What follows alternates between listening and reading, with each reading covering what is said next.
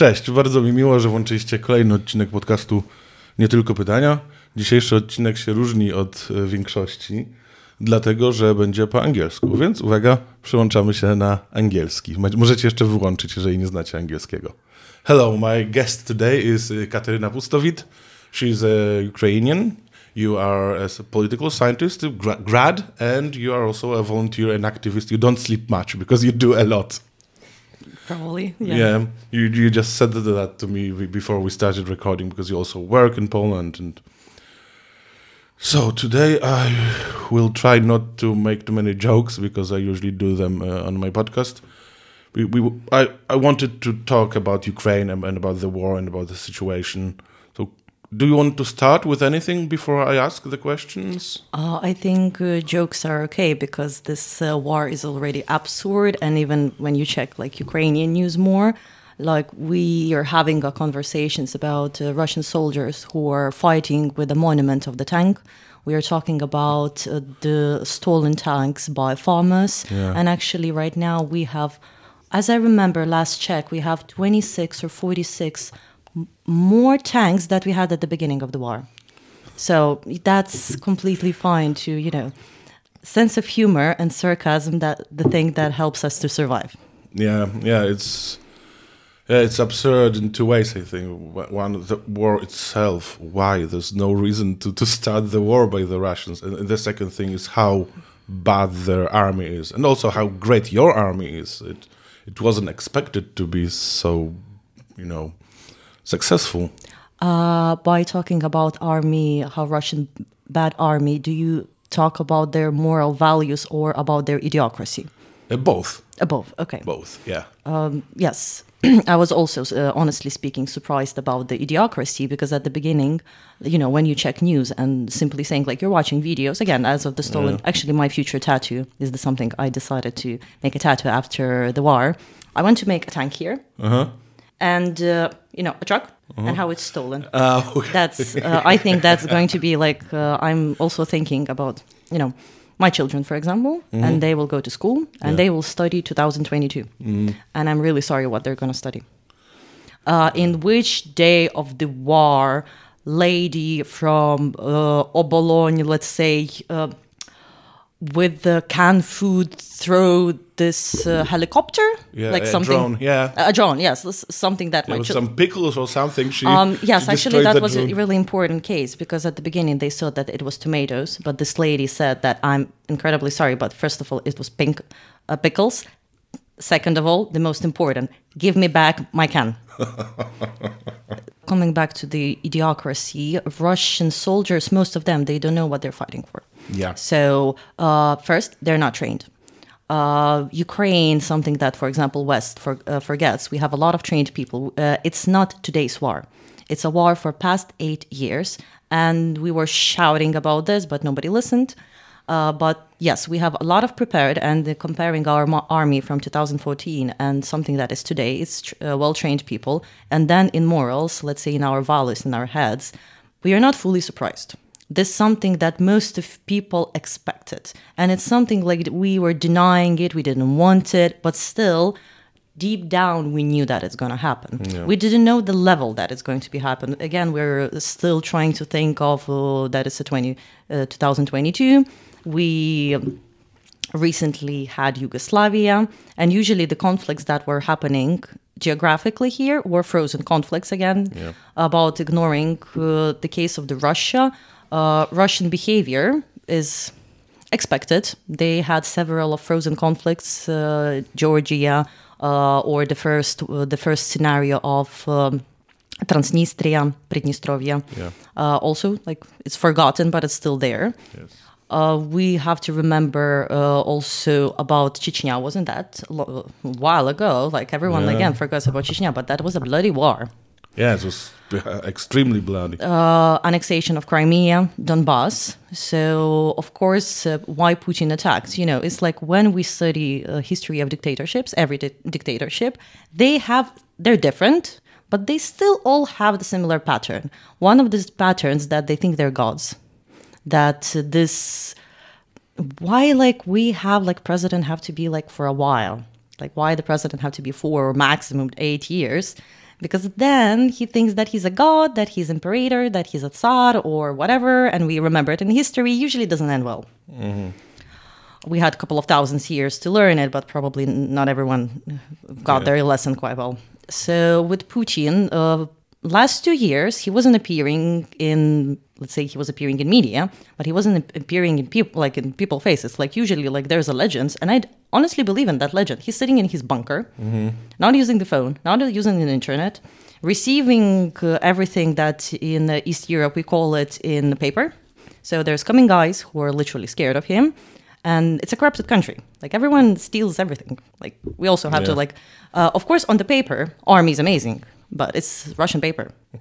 It's like, you write there whatever you want. Yeah. So there's those heads with big houses who want to keep their asses. And also, they don't want to be killed. They're coming here, bringing on a paper. How amazing Russian army. How everyone are waiting. Ukrainians are just sitting and waiting like Russian troops. So I think that the beginning, one of the problems of this situation that there's a huge gap of reality and Russian elites. They're living in their own unicorn world. Yeah. With this unicorn about the great Russian army, about, again, this Ukrainians, about Nazis or drug addicts who are like everywhere here. I know that's completely fine. Yeah. Like I was recently even talking, not with a friend, but I have a friend. She's originally from Moscow. And she has a brother, and the brother is in Russia. And he said, even if they would be fucking Nazis and they would love to use heroin, why the fuck in this universe I have to fight for that? They enjoy their time. They decided to elect those drug addicts or whatever. Why I should go to a place where I don't even know where is it. Like, so I think that first, like, then Putin's situation is really not good. And his elite's also not good. Case of Navalny, like we wouldn't even start talking about Navalny because for Navalny we have to have 2 or 3 other podcasts. Yeah. But still, the situation wasn't bad. This Belarus crisis, which also affects Russia. And in the meantime, we have Ukraine, which is saying, we don't like you guys. We don't like this dictatorship. We like to change presidents. Not even like, usually we're not even always waiting for elections. Sometimes we're in the middle. No, go away. We need a new one. And so there's like, this group of old-fashioned Soviet Union leaders who are watching in this democracy. I wouldn't say that Ukraine is a perfect democracy, no. But we're trying to do our best. Yeah. And it's improving a lot. It's improving, yes. Even compare, like for me, funny comparison, looking at our politicians, it's young, ambitious guys who have a smartphone. And they're like, it's a war, but they're making a video and talking to to us, they're talking to European media. It's real people. Meanwhile, Russian politics, they remind me, we all, like Eastern European listeners, they remember the history of Soviet Union, those perfect guys who are talking with ideology. They weren't even real. It's the guys who are like opening the paper and quoting Lenin for next 70 years. Yeah. It looks the same. Yeah, it looks... very ingenuine, like with Zelensky, he's one of the reasons probably why he's so good at communication is because he was an actor, a comedian, and I like comedians in this podcast. You used to be a comedian, a stand-up comedian too. I just prefer to say that I'm funny and annoying. That's it. Funny and annoying. That's a trait of a comedian. The Russians also, when you're talking about Putin, is that people are afraid to tell him the truth. And he is afraid to meet people because he's so afraid of COVID. And he doesn't talk to almost to anyone. Actually, with this COVID thing, I was like watching some analysts. He's scared to be poisoned. This typical paranoia of most of dictators that he's scared to be really poisoned or beaten or whatever. Then you've seen his face is so fully in Botox that maybe he's like scared that somebody will touch him and he'll poof like a balloon. So... that could be. Anyway, he's schizophrenic, and the guys around him, they're not that far. They're, let's say, the guys who are scared of schizophrenic. In Ukraine, like, there's a lot of talks that probably inside Russia, somebody will kill Putin. I don't really believe in that. Somebody killed Hitler. Yeah. Somebody killed Stalin. And we have a huge list.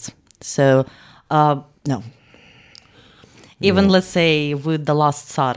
the last emperor of Russia. Who killed him? Bolsheviks. Not his surrounding. Mm-hmm. I would even say that story repeats, and every time, like, it's interesting because the story repeats, and we, like, mostly we don't learn. And successful countries are usually the countries who learned the lesson quite well. Like, let's say, Sweden. We have been empire. That was a cool time. Now, different times, let's build democracy. They're actually one of those states who said thank you and goodbye to their empire past. Yeah. Meanwhile, with this war in Ukraine, Western analytics are trying to find rationale in that. I don't believe in rationale. I think this war is a metaphysic war. So there's a long story of Ukraine and Russia. Even when we listen to their speeches about this fucking brotherhood. I am not your brother. Stop talking about that. So yes, they're like, Ukraine, my favorite one. It's our small brother. Why small? Yeah. I'm, first of all, okay, small brother. We're the oldest brother. Yeah. You're the parent of Russia. We created you idiots. Yeah. Our language is original and your language is like a mixture and creation. Actually, from funny story, like for Polish people. When Ukrainian person talks to Belarus person, we understand each other. Yeah. When Polish person talks to Ukrainian person, to Belarus person, we understand three of each other. Why only Russians don't understand us? Does anyone have doubts about their language? I'm sorry, I don't want to go really deep, but there's like, even when we talk with Czech people, we kind of can understand each other in some way. Yeah, if they speak slowly, yeah. In this group, we have only one problem. Russians. They don't understand any of us. Polish people cannot understand Russians because it's completely different language, but we can understand Ukrainians. Yeah, that's much easier. So there's a problem about the big brother.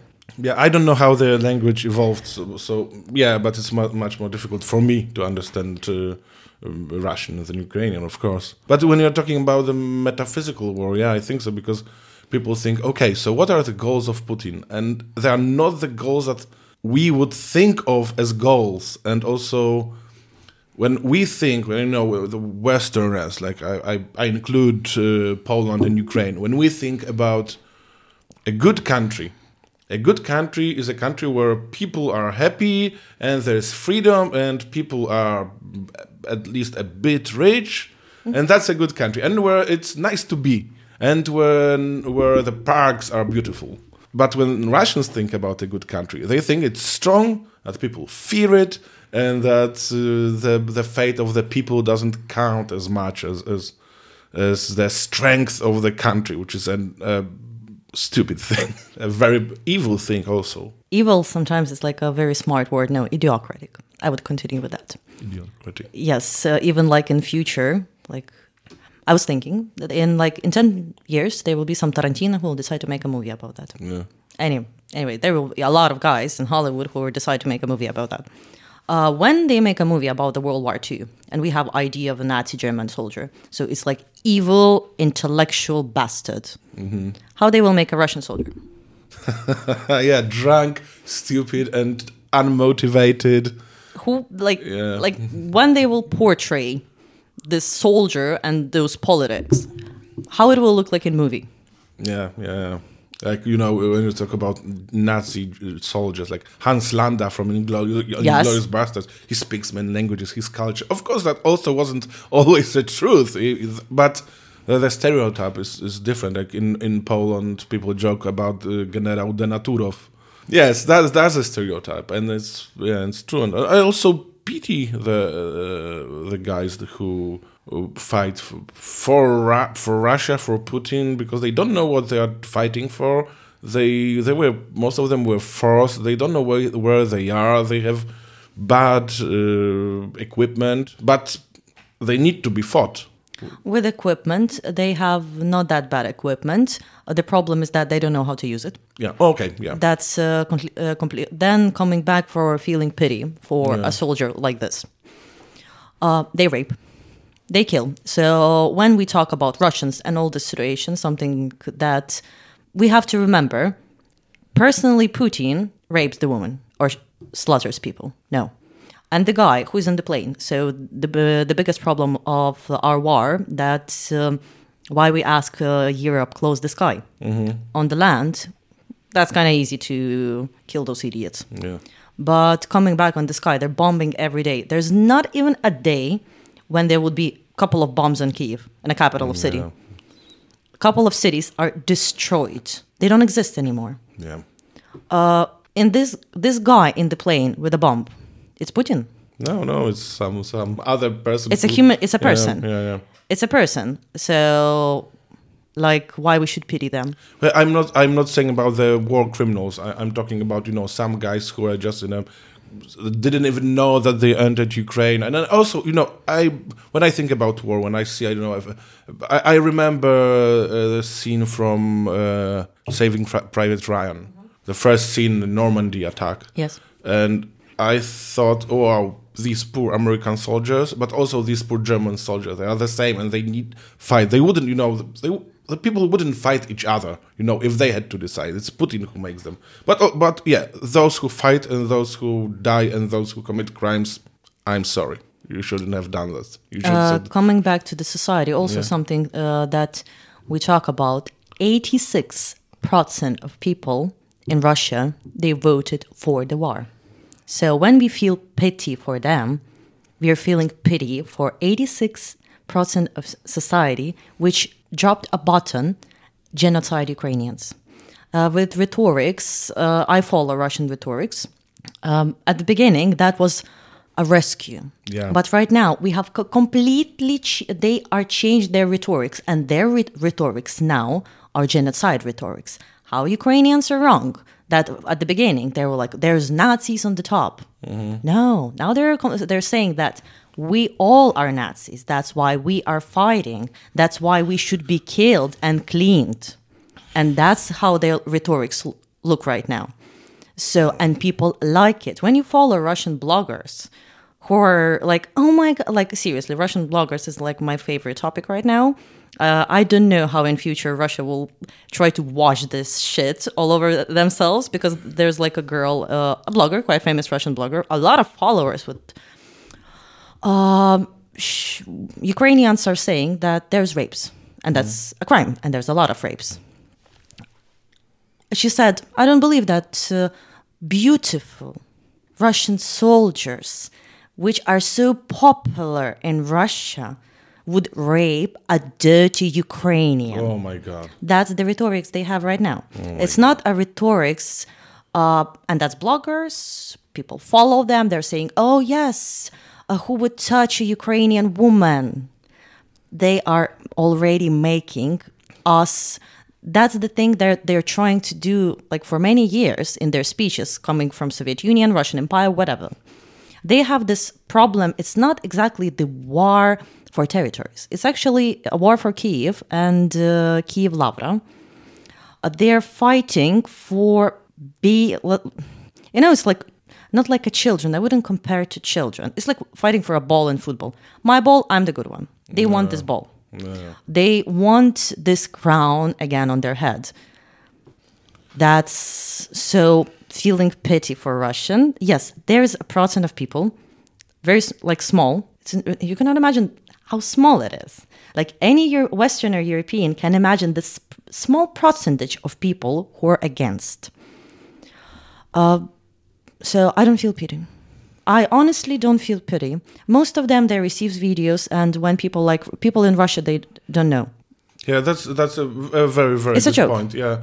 Well, one may say that there's a very huge propaganda in Russia and that they don't have access to other things, but they could access other things if they wanted. There were some independent news. So it's, I agree with people who say that the Russians are brainwashed, but I don't agree completely. They also voted for Putin and they liked him. But whatever the beliefs, when someone, you know, is burned alive in a tank, I'm not happy about it. Even if he should be burned because he's attacking, it's a tragedy. Mm-hmm. That's my opinion. Somebody comes to your home. Like when people are thinking, and again, about sanctions, about poor people who are suffering, etc. Russians are not gonna go on the street and fight and vote against because somebody dies.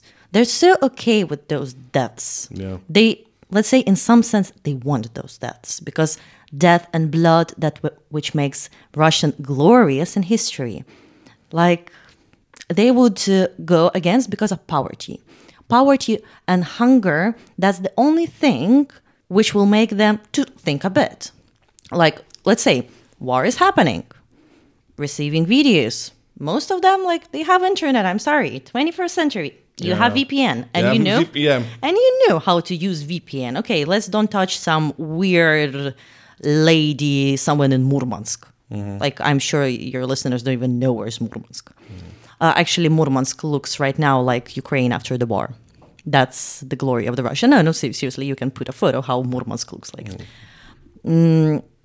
So Putin didn't only destroy Ukraine, he wouldn't destroy Ukraine, actually, with the consequences about the war. Ukraine is a huge country, a bit diverse in a language sense, in a cultural sense. Mm. Like, we like to fight with against each other. Yeah. Kyiv doesn't like Lviv, Lviv doesn't like Kyiv, we like to complain about this, our cars are better, blah, blah, blah, my language is better, it's our job, but we like to do that. We enjoy our time. Yeah. So it was diverse. I've never seen Ukraine. I never thought that everyone will be together. Mm-hmm. After this war, we wouldn't have that diversity anymore. We will be, even with corruption, I think you kind of fixed corruption case, values case, and something that we are fighting and probably hard to understand for West, we are having a war of values. We're having a war of political, economical, and human values. And he attacked us because we start having values. We all remember Soviet Union. We studied it well. We don't want it back. We want to have our human rights. We want to have our political rights. We want to do that. We want to live as a civilization because we are a civilization. We are not some garden. Like Russia, most of the story, like, it's really difficult to call it garden. Even when we talk about the great Russia, it's only 1.1 of the world economy. Mm-hmm. It's half of the world and 1.1 economy. Like, you get a bad leader. I'm really sorry. Yeah. If we would make Russia touristic, we can make it richer. I'm not even talking about what kind of supplies they have. Yeah. So yes, that's we are fighting not to live in this uncivilized barbarian way as they want us to live. Like, dirty alcoholic bastard is coming to your home and start destroying this. Who will like that? Yeah. Like, seriously, it's really difficult. And it's not like some attractive, nice person is coming to your home and start fixing things. I would love if some attractive person will come and start cleaning at my home. That would be a cool thing. But instead, some idiot drunk again comes to your home, start destroying everything and saying we have to live in this drunk bad way because I don't know, Peter the Great decided. Mm. I actually don't share Russian love to Peter the Great. I honestly don't understand why they love him so much. He made slavery much worse. I don't know too much, in fact, about Russian history, and I don't care if he was a good tsar or not. Fuck them. I'm sorry, but I'm really, really extremely angry at Russians when I read about, Mariupol, about Mykolaiv, and about all the other places. And, when the war started, I started not being able to find words for it. Because, when I work in a corporation and when somebody doesn't meet the deadline, I say, this is a scandal. So when somebody invades another country, what words could I say? It's for a few days I was just unable to express how shocked I was. How were you the first days? Are you able to talk about the first days or maybe even the first day of the invasion? I'm still Ukrainian. Nothing can shut me up. That's the huge difference between us and Russians. We have freedom of speech, and historically we are incredibly talkative. We probably are most talkative Eastern Europeans. The first day was interesting, not interesting, it was weird. I woke up at 5 a.m. myself. I had a nightmare, to be honestly, and I'm preparing my coffee, taking a cigarette. So actually when my best friend texted me that I woke up because of strange noises. Kate, they are bombing us. I cannot explain what you feel. And in 5 minutes, I receive another call, the message of my another friend. And she was the close to Boryspol, the place where they were bombing first. She said, I saw that. Kate, they're bombing us. Where is your family? That's how 5 morning of Ukrainian person starts. Then my cousin called me. Right now she's in Mexico. She went with her husband to the Mexico. Mm-hmm. So she's calling me and said, is that true? What is happening? She until the end, she didn't believe. Then I started calling my family. My mom said to me that we're all right. We're packing. We are trying to organize. My family are the best prepared people from actually the ones we know. Because one day before that, I was talking with this my friend on the phone about all of that. I gave her instructions how you have to behave during the war. Mm-hmm. I studied history well, so you have some strategy understanding what's going to be next. I gave her the lecture what should be next, what she should be doing. And then she's saying, oh, I'm keeping money, but I want to order some sushi. I was like, dude, order the sushi. If war will happen and you didn't eat sushi, that's going to be a sad story. And she's like, yeah, true. And she ordered the sushi. And she's still talking about, like, when we talk about, she's like, good that I had a sushi this time. Yeah. About those, like, weird situation. Also, people behaved completely different way. I was 3 days frozen. I was, like, scared. Not scared. I was, like, frustrated. Like, yes, scared for your family. You don't fully understand what's happening. And then there's another thing. You cannot believe in it fully. So you feel like you're living in some shitty Netflix movie. So some idiot decided to make like Walking Dead. And you feel like you're part of that Walking Dead. That's the feeling. I was like, sometimes when you stop, you have a coffee and for 5 minutes you forget. You're waking up and you remember that it's happening. Mm-hmm. So first 3 days, on the third day, I accepted situation. Mm-hmm.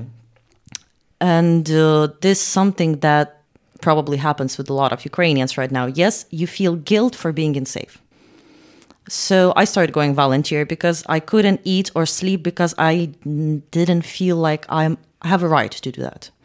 Then I start, going to volunteering and organizing something that I'm organizing right now. But it's a hell. Yeah, I want to ask you about the volunteer work and organizing the things. Could you tell me more about it, what you're doing? Yes. We are sending supplies to Ukraine with the case of most of world big organizations, as usually they do. They didn't behave well. So actually, right now, I feel like when I was like, I was donating in UNESCO that much. And now I think that I was donating 2 years. I have like, actually even like a small card, like thank you for being that good donator. I feel like I was donating for someone's MacBook in Brussels. Mm-hmm. So still right now for me, Red Cross, when you send their 50s wallet, you're donating for some fancy guy who's sitting in Brussels and on their MacBook, like seriously, like it's the only thing that you feel. Yes, they do something, but it's something. Yeah. In the first year of the Ukrainian war in 2014, war was going strongly and we survived because of volunteers. Right now happens the same. There are, you understand how war looks like. People need everything. Yeah. Clothes, I would say that they're less needed. Clothes are needed in Poland. Mm. Clothes are needed in Europe. Refugees are coming and they need to change clothes. Yeah. But when your city is bombed, the last thing you think is to wash your hair. The last thing you think is like, where should I get my bra? No, you don't really think about that. No. Dry food is important. Dry food as a canned food, as for example, pasta, something you can fastly cook and something you can transport because it's not perfect logistics of cooperation in a peaceful times. That's a crazy logistics of volunteers. So one car can be stuck somewhere for 2 days because they're waiting the way how they can get. Yeah. We don't have, Russians are always lying about their green passes. Yeah, they give a green pass and they're shooting this green pass. So the car is not like going this perfect green pass way as it should be. No, it doesn't work this way. Mm-hmm. They, from Mariupol, for example, they made a story of Leningrad. They didn't have supplies. They don't have food. They don't have water. They don't have anything. Yeah. So yes, with donating with money and donating with supplies, I prefer supplies. I prefer that sometimes it's difficult because like Again, we are not Red Cross, who have a special person who will take a perfect car and go buy medicine. Actually, we prefer like to get like from people that we can pack it and send it. So we want to do fast. Like person is struggling today. It's not like in 1 month, and still bureaucracy. Europe is well prepared for peaceful times, but it's not prepared for something that happens right now. The way you have to do the bureaucracy, I'm sorry, but the war will end. People will die. They want to eat like today, tomorrow. They don't want to eat in 2 weeks. So yes, food, dry food, actually tea, coffee, but don't bring like, you know, this amazing Italian coffee. It's really difficult to cook it in the middle of the forest. I'm sorry about that. No. Sometimes, you know, those fast coffees, they work with sending supplies. I had an Italian friend. The first day when I started collecting, that was like when all that started. I found a car that's supposed to take it to Ukraine. I asked my friends to bring supplies. I actually collected a lot. Then I understood that, yes, it's a one-day thing. And I went to Plac Trzech Krzyży. This is a foundation in where I volunteer and work. Now I feel like I work there and I volunteer in my normal job. Yeah. So I came there and I said that, yes, we're helping refugees, but now we need to send supplies to Ukraine. And they're like, good. Can you organize this? I said, yep, good. Let's continue working. Okay. That's how it works today. Yeah. That's why those middle or small foundations, they're faster. We don't make workshop for next week, which we think what kind of pet food we will send to the zoo. Yeah, we decided now. Then person like because I'm originally from Ukraine, I have friends. Of course, like I have friends now. I have that many friends in Ukraine that I never had in my life. So I work alive. So there's a hospital which sends me a list of the things which are needed, and I'm sending it there.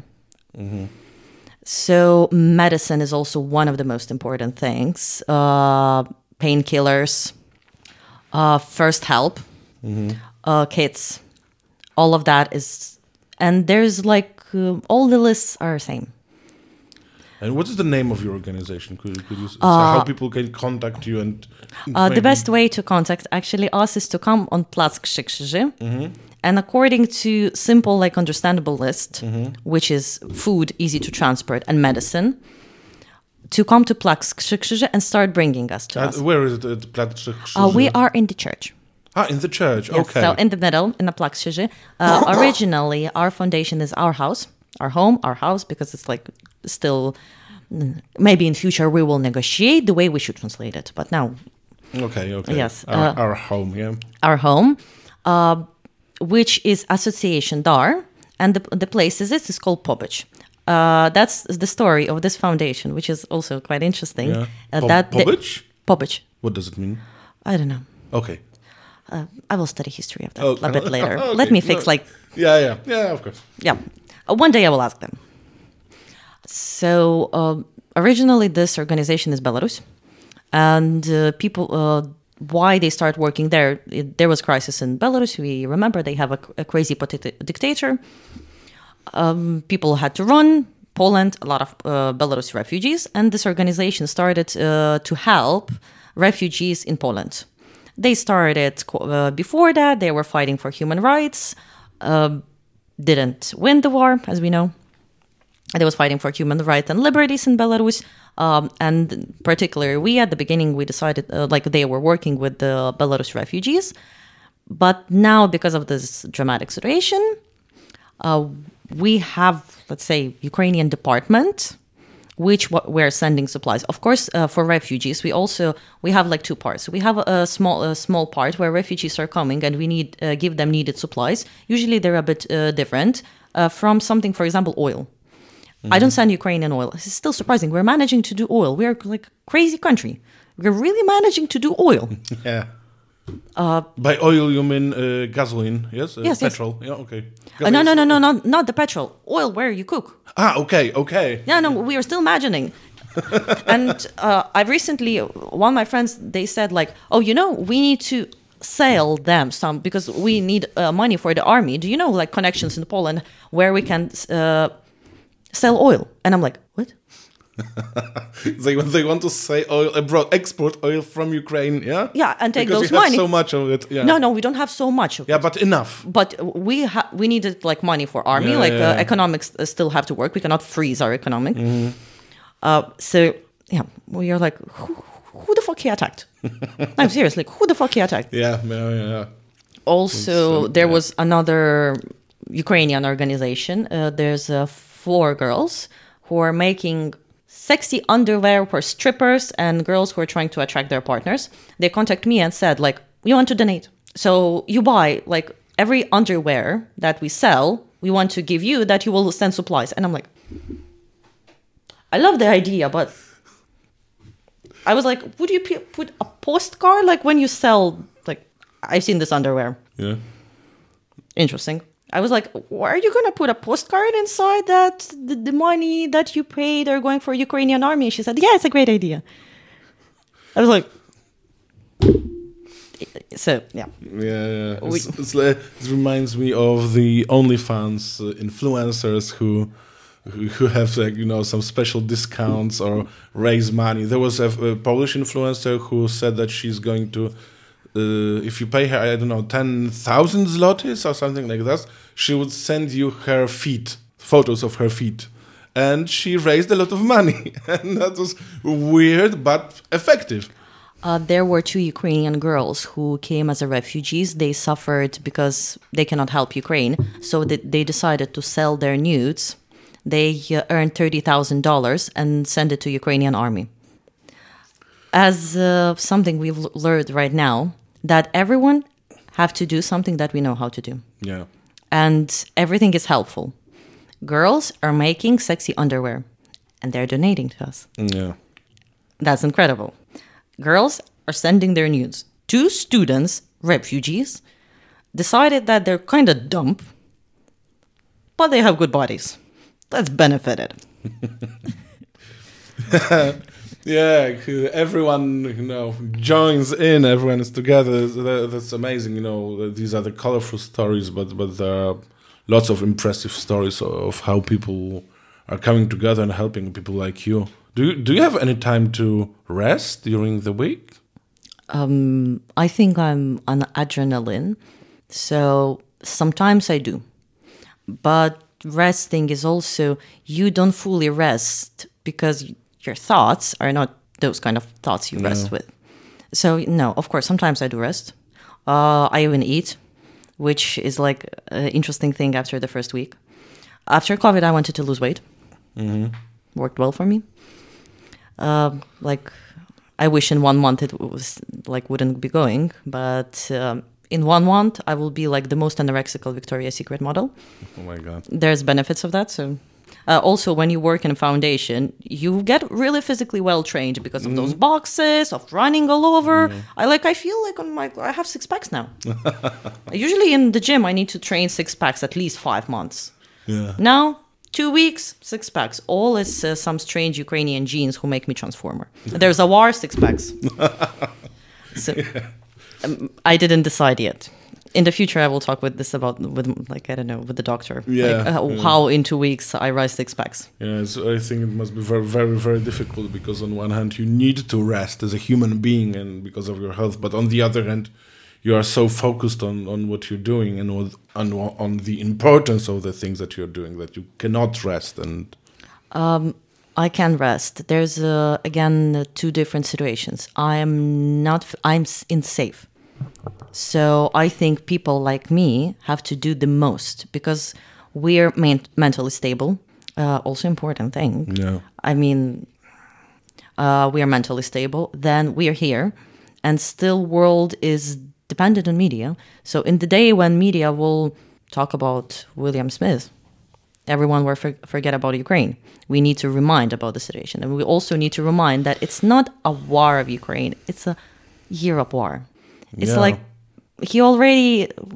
he's Poland, Finland, Sweden, Yeah, Estonia, Baltic states. Yeah, like and he's not going to stop. The day when Ukraine will lose, if we will lose, and I don't believe we're going to lose, like how we can lose.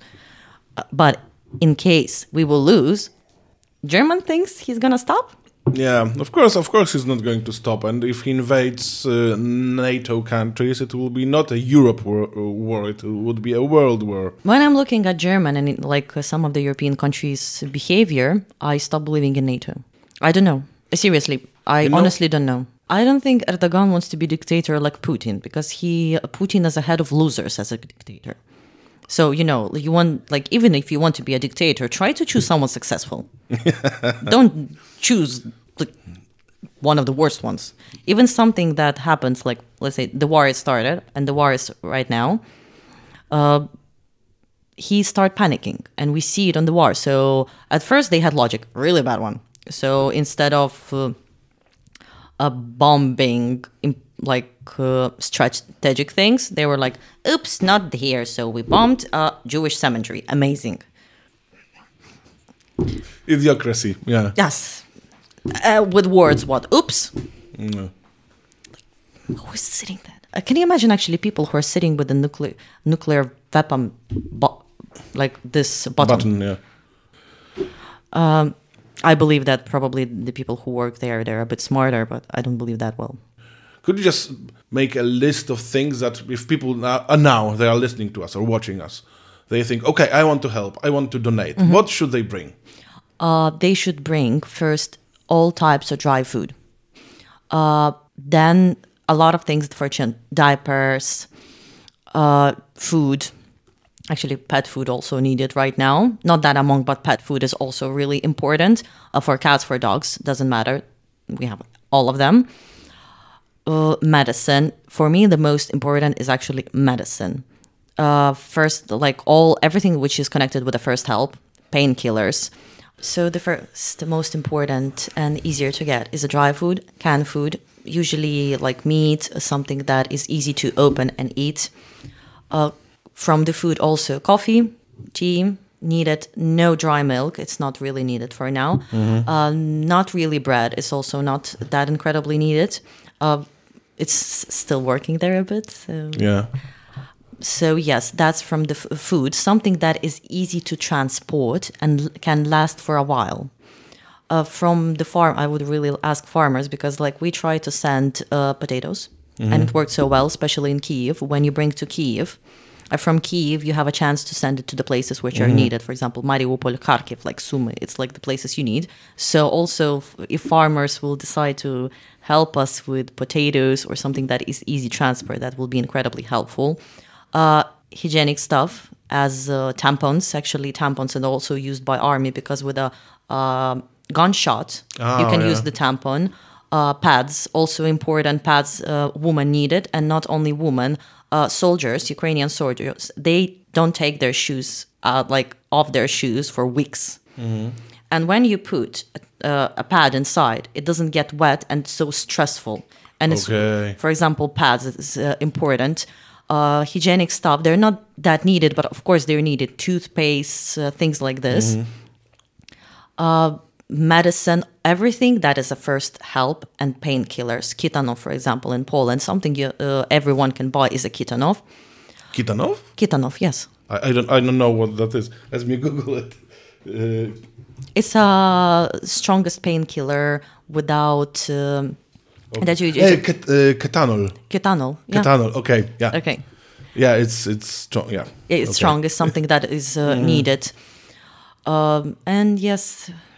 Ketonal. Oh, Ketonal. Okay. Yeah. I wanted to ask about the medicine, because many drugs are prescription drugs. Yeah, mm-hmm. People prescription drugs, we're dealing in our own way. But there's everyday usage, which are needed all the time, is actually easily things you can buy. Yeah. So for antiseptics, painkillers, pills for your mental health. People are stressed, so Also, we need supplies, something that is really easy to buy, but something we need for doctors. Mm-hmm. For doctors, of course, we need white clothes. We need first aid kits, bandages, and cotton. That's that you can bring if you cannot donate a lot of money. That's something you can easily buy and bring, and it's needed all the time. Mm. Needles for surgeries, it's also needed, and it's really cheap. It's like 30 groszy, but we need them a lot. Mm-hmm. So this is some supplies that will be incredibly helpful, and for people who love pets, pet food. Yeah, people are actually asking a lot about the pet food. Yeah, I guess so. When we open First Help, everything you see there is needed, and is needed a lot.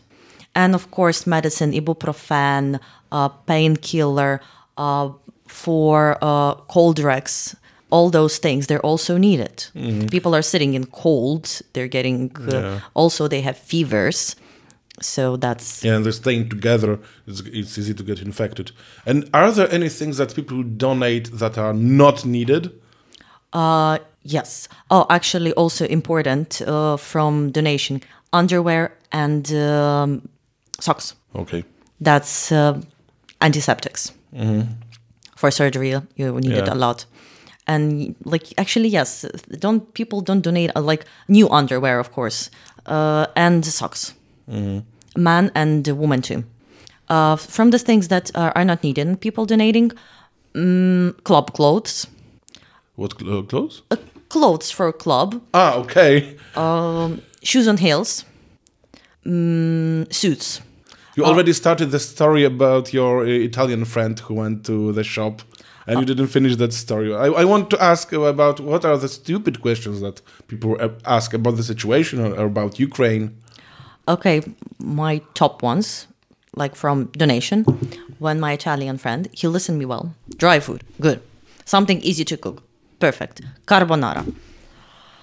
So he's calling me and saying, what kind of pasta would Ukrainian soldiers would prefer? And I'm like, fast cooked. And he's like, mm-hmm. He wasn't fully satisfied with the question. But he was like, mm-hmm, okay, we can continue with that. And another one. What kind of tomato, tomato pasta I could buy for them that it will be suiting well, better? And I'm like, darling, it's a war. Yeah. People are just hungry. And they're like, you don't understand. They're suffering because of bombs and killing. I don't want them to suffer because of the pasta. Okay. He actually did. That was amazing of him. He brought boxes where he made prepared how it should be cooked in future. So there was parmigiani, pasta, tomato, pasta, some spices. And I'm like, okay, but cool. Yeah. Easier. Thank you. Also, question from Italian. Why Ukraine just doesn't accept? Okay, Russians came, but if you wouldn't fight against, they wouldn't, kill you. And I'm like... I have, I know, I'm trying... And now you're trying to answer it in a polite way. Yeah. Well, first of all, they would still kill you. You know, they would arrest people and kill them. So actually, I was talking with my mom, and also and it's the way it is. Death on war is fast death. Mm-hmm. Under Russia, we will die slowly, but they will kill us anyway in a different way. They had a huge story and experience of doing that. Maybe they don't have a good experience in the war, but they have amazing experience in slowly killing people. So yes, it wouldn't help this. I don't know. Some just surround and everything is going to be fine. No, it will be just slow. Death in poverty of hunger and gulags. Yeah. So probably that's... Deportations also and arrests and torture and executions. Yes. That will be just slow one. Yeah. So we don't have any... We have to win. We don't have any other option, unfortunately. Yeah. Earlier when you said that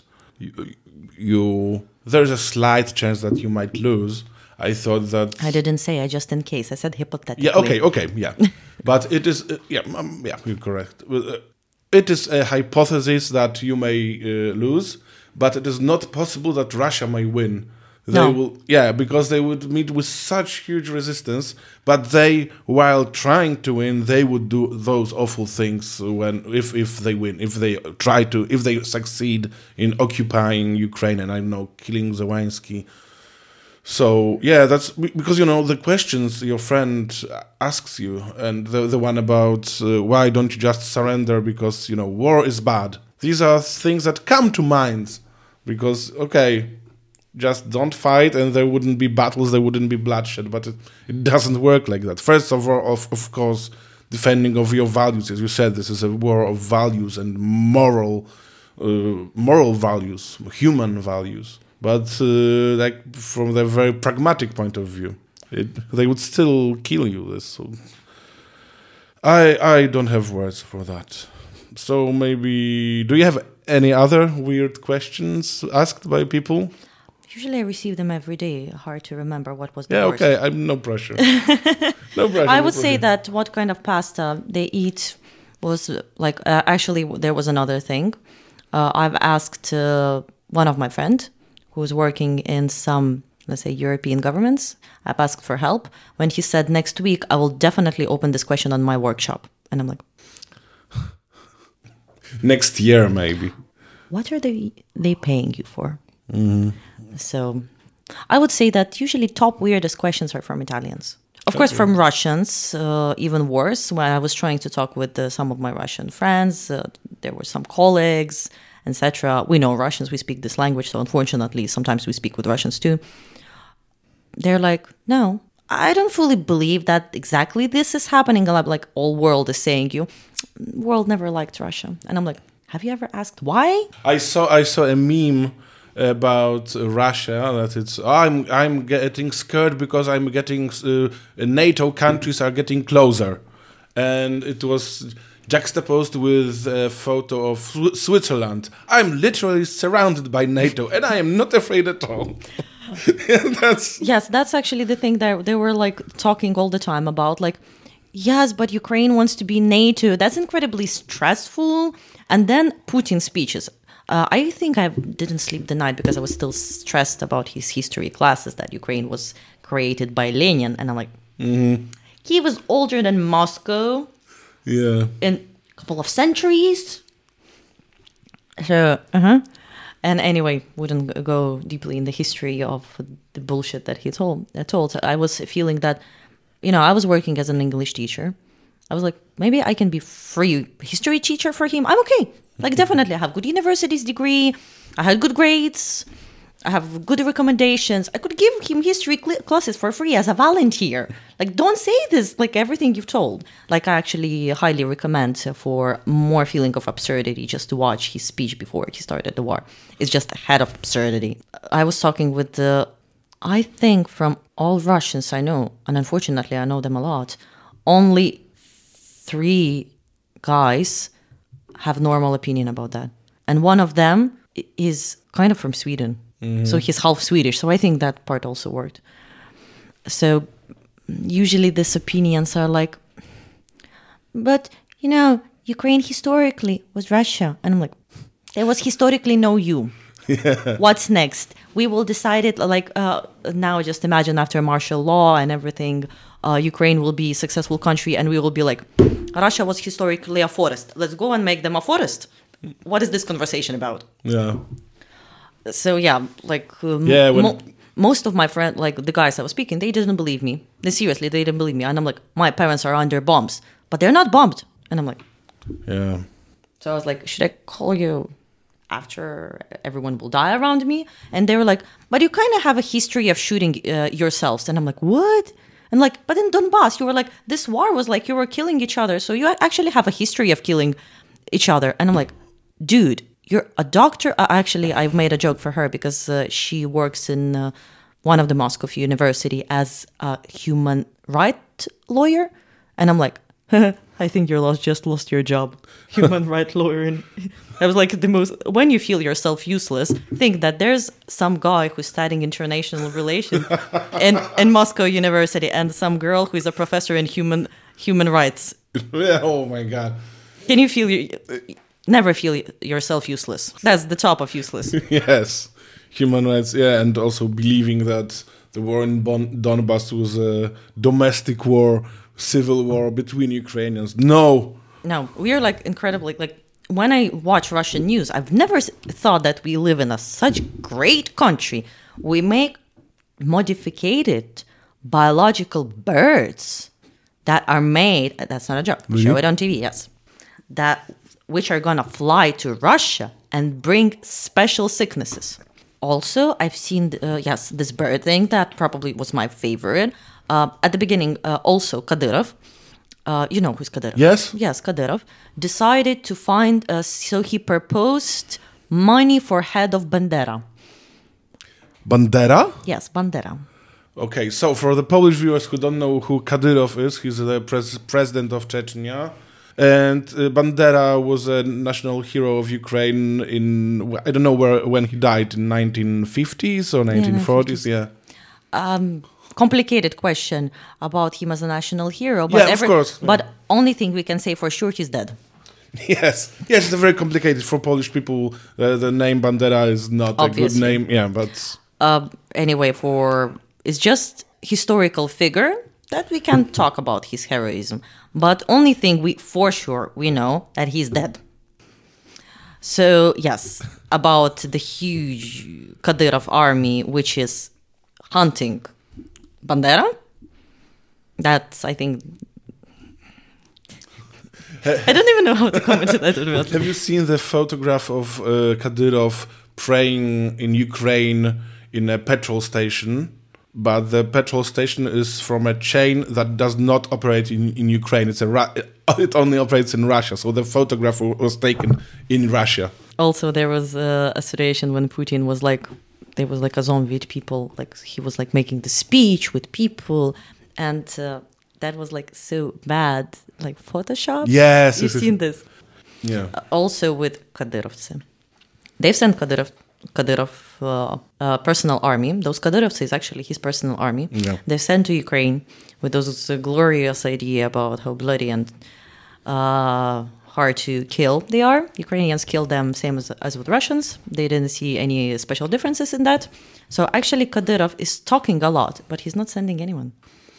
Okay, let's change the subject to something else that you are doing, because you are also a writer who is collecting stories from people who are in Ukraine, right? Yes, that's something I want to do.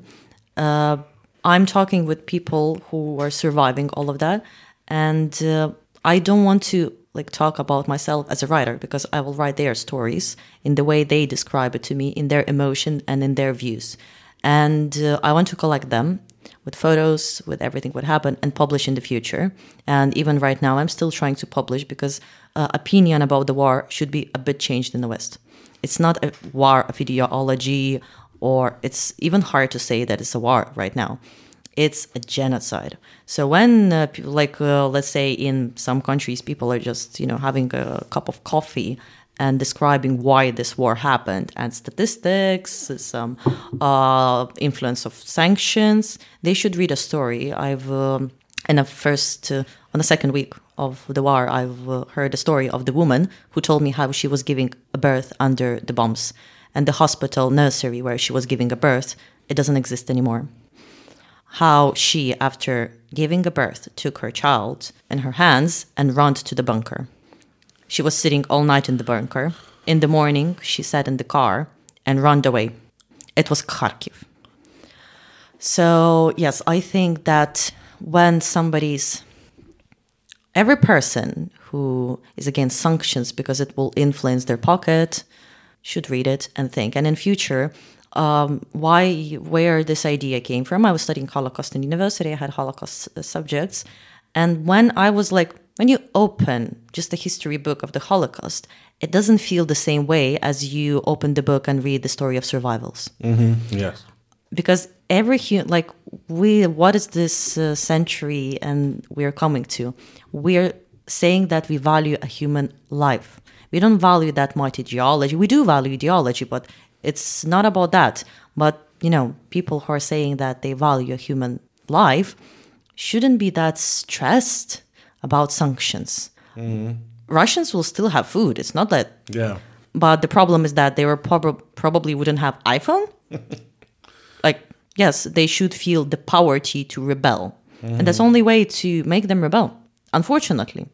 Why should they rebel? They have a comfortable life. After annexation of Crimea, there was huge happiness of Russia. And that's why actually this idiot decided to have a war because of some issues. And he decided to be a hero, special man again. Like with Crimea, it didn't work that easy. We prepared. Yeah. So yes, I'm collecting the stories of victims and I want to write the way they see it. I want those stories not to be forgotten and lost in statistic. Yeah. I don't want to open a magazine or in future some history book where I will read just numbers, how many people died in Mariupol. Yeah. Or we never put in statistic people who have been damaged, people who have been fear. We know what is like a person in like here. Not all of us actually ever felt real fear in their life. Yeah. And those people are feeling this fear every second. They're feeling like when we talk about the fear, the worst fears are for your own life, from the illness and fear of your close family members or your people close to you. And most of people there, they physically feel this fear every second. So yes, I don't want those stories, this fear, those suffer to be lost in history and analysts. I've spread news from my friends, from the people I'm working, that people, first of all, it's like, this is two things that you're doing. Sometimes people need to talk. They need a calm voice to talk with. And I always can be this calm voice. Then just imagine being, like, again, coming back to this woman, just imagine being a woman who survived this. She wants to be heard. Yeah. She is like, sometimes they're asking like, oh, Europe doesn't care again. And I'm like, no, we do care. We're working. No, you're not alone. Because also there's a fear of being alone, that you're left alone to be eaten by all this monster, this chaos and this machine. Or the woman that was like, I was having a story of the woman who was in Bucha. One of this, she ran away there with her child. Her husband is a soldier. She didn't have a connection with him for the last 5 days when she was talking with me. And while she was telling me a story, how she ran away, what was happening, I've heard her, so on TV, there was like, you're hearing TV and you hear, you don't hear the child, but she has a 6-year-old girl. And I hear from the young girl that on TV they said the number of dead children. And the girl is saying, that's good that they didn't kill me. You would be suffering. And when you fully realize, also I was talking with a woman which ran to West Ukraine. She didn't want to run. She wanted to stay. But one day, also her daughter said, they've heard the bomb and it was near. And she said that everything was shaking. And her daughter said like, I want this bomb to be in us. I want all this to end. Oh my God! Yeah, I heard a story about Ukrainian children who came to Poland, and now they live in some flat in Warsaw. And whenever they hear a loud sound, they fall back to the walls because they are trained. And even now, after many days of being in Poland, they still have this habit of hiding because of the bombs, which is, I don't have words. It's so terrifying. With this woman who I was talking about, whose girl said that good they didn't kill me because you would suffer because of that. Also, this woman was talking me on the phone while she was driving. She needed some calm voice who will shortly say her what to do. And she put AirPods to her girl head that she wouldn't hear. And she's saying me, I see bodies, what I should do. I was like, hide the child. She cannot see this. Yeah. Like, put girl down. First of all, we don't know if they're going to shoot. Yeah. Put the girl down. Yeah, yeah. And girl knew why she did it. Yes, yeah, it's a huge... Yeah, it will be a huge problem. Like you said before, not only the people who are killed, but also the... psychology of people who saw, who witnessed death, who have their own traumas. Like, before the war in Ukraine started, I was thinking about many of my friends attend psychotherapy in Poland, and usually because their parents were not so good to them, and their parents were not so good to them because their grandparents were also not so good, and all the grandparents had some traumatizing stories during the Second World War. And it changed a lot, and it destroyed their personalities. And that's why they were so bad. And there are going to be so many awful stories of people who were damaged by, not even killed, but damaged by the war. It's we usually, when we read on Wikipedia about the war, we read how many people were killed, how many people were injured, and that's it. But it's the whole society is influenced in a very, very bad way. Lost Generation was already in history, actually one of the most great writers. About them, I don't know. For me, it's difficult to. I don't make more plans than in one. Like my maximum plan is like until Saturday, actually, or Sunday. Mm-hmm. I don't make more plans. I mean, I'm trying to do, but I don't know. Like, I think society, because of that, will change. Because even in Europe, people, especially in Poland, people also don't feel safe anymore. We are generation. Mostly of people who have been born in safe. Yeah. We have illusion of safety. We don't have this illusion anymore. Like, yes, people in Poland, they don't... I think why Polish people are the most helpful. Those are people who have a strong political memory, and they understood that was a pure illusion of, like, yeah, this safety, this civilization, that was just... Yeah, it was unimaginable for me to just... Imagine a bomb in the center of Warsaw, just bombing. I know the place that I live in being bombed. Mm-hmm. It was something that was not conceivable. Mm-hmm. And now sometimes I think it's not very possible. It's not very likely, especially not soon. But it may happen. It's a new thing. Actually, I've seen a quite interesting video. It was made by a Polish person who actually made. Like video graphics, how Warsaw would look like, and I think it influenced. Like I've seen it on TikTok. Yeah. Like, and I think like when people like it's not that much kilometers from Polish border, and then refugees are coming, and you're looking in their eyes, you hear the stories, you cannot feel this bubble anymore. So I think it will dramatically change from perspective of therapists.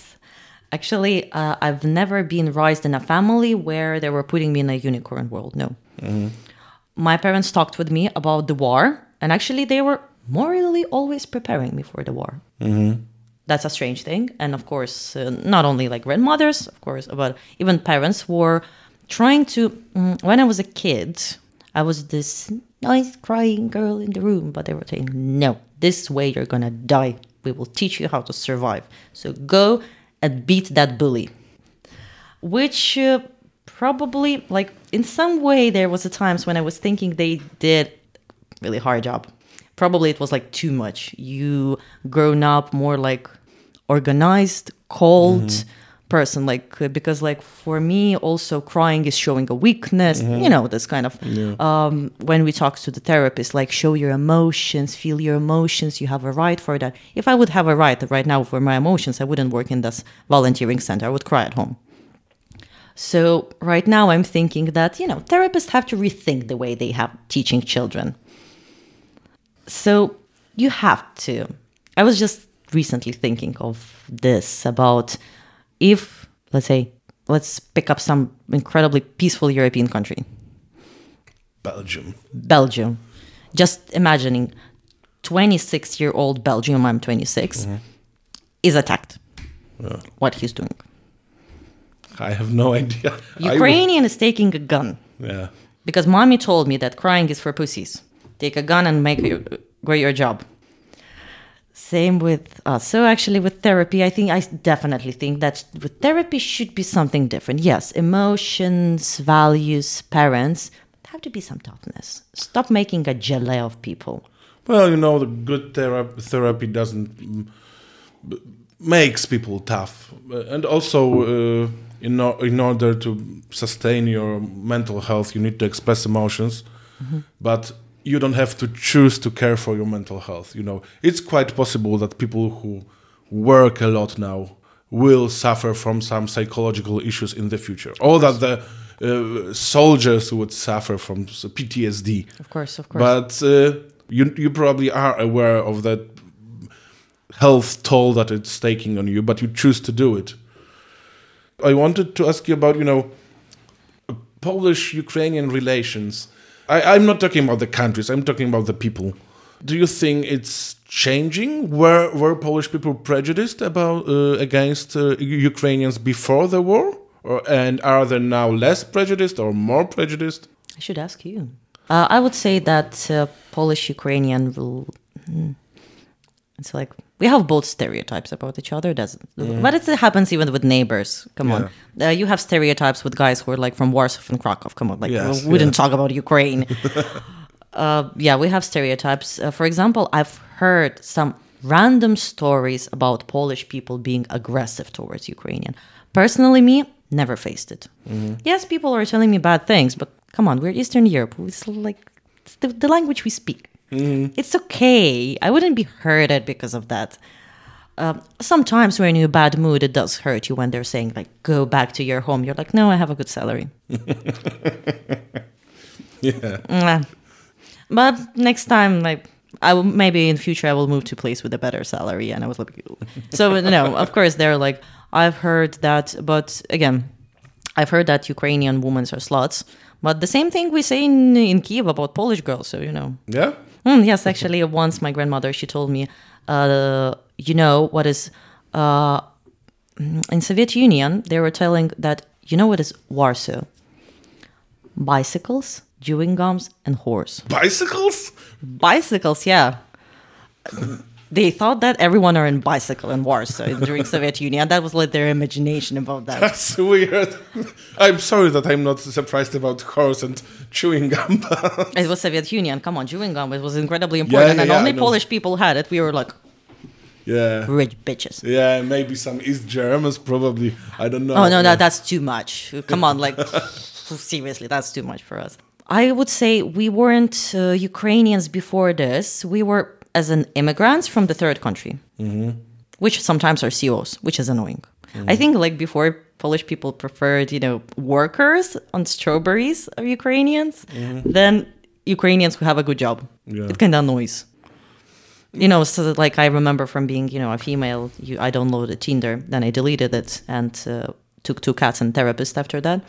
I'm not going to probably take a therapist after the war, but after the Tinder, I definitely needed a therapist. So when you're going on a date with some nationalistic guy, it happens with everyone, and you're saying that, I have a job, you're still living with mom. Oh, okay. I own an apartment. Yeah. And he's like, you're coming and taking our jobs. And I'm like, that's true. Sorry, guy. Yeah.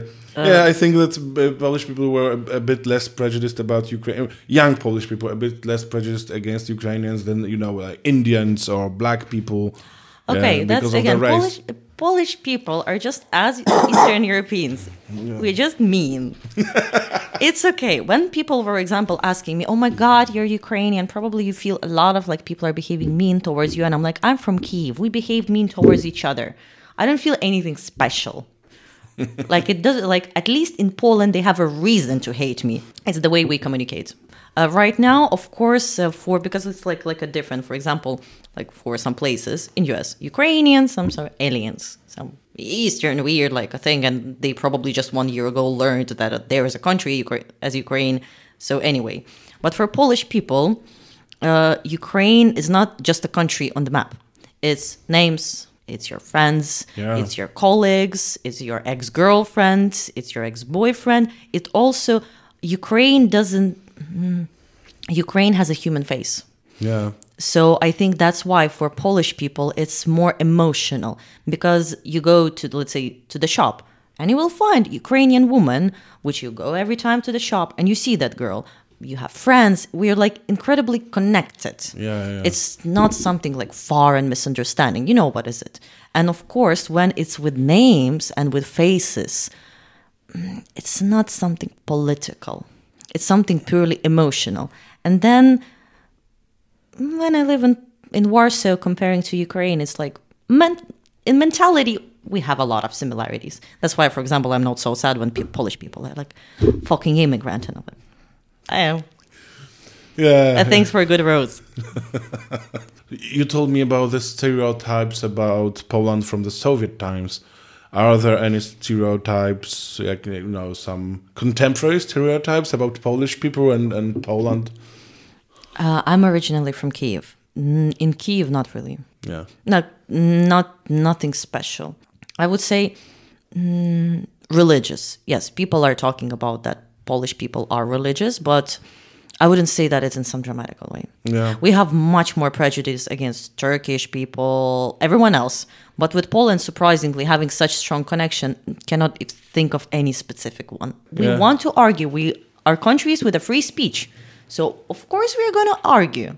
And usually our arguments, they never went to the conflict for past. So when you think of independent Poland and Ukraine, there was no real strong conflicts. We have historical negotiations about Bandera, let's say. Mm-hmm. But in Ukraine, we also have like issues with Bandera. So, you know, it's like... And actually even understanding, like I was talking with some like people who work there, and they were telling me a story. They caught Russian soldiers and they're asking, why did you fucking came here? And they're saying, fighting against Banderovci. Mm-hmm. And they're asking, who are Banderovci? And he's like, I don't know. And he's like, good, okay, you're going outside.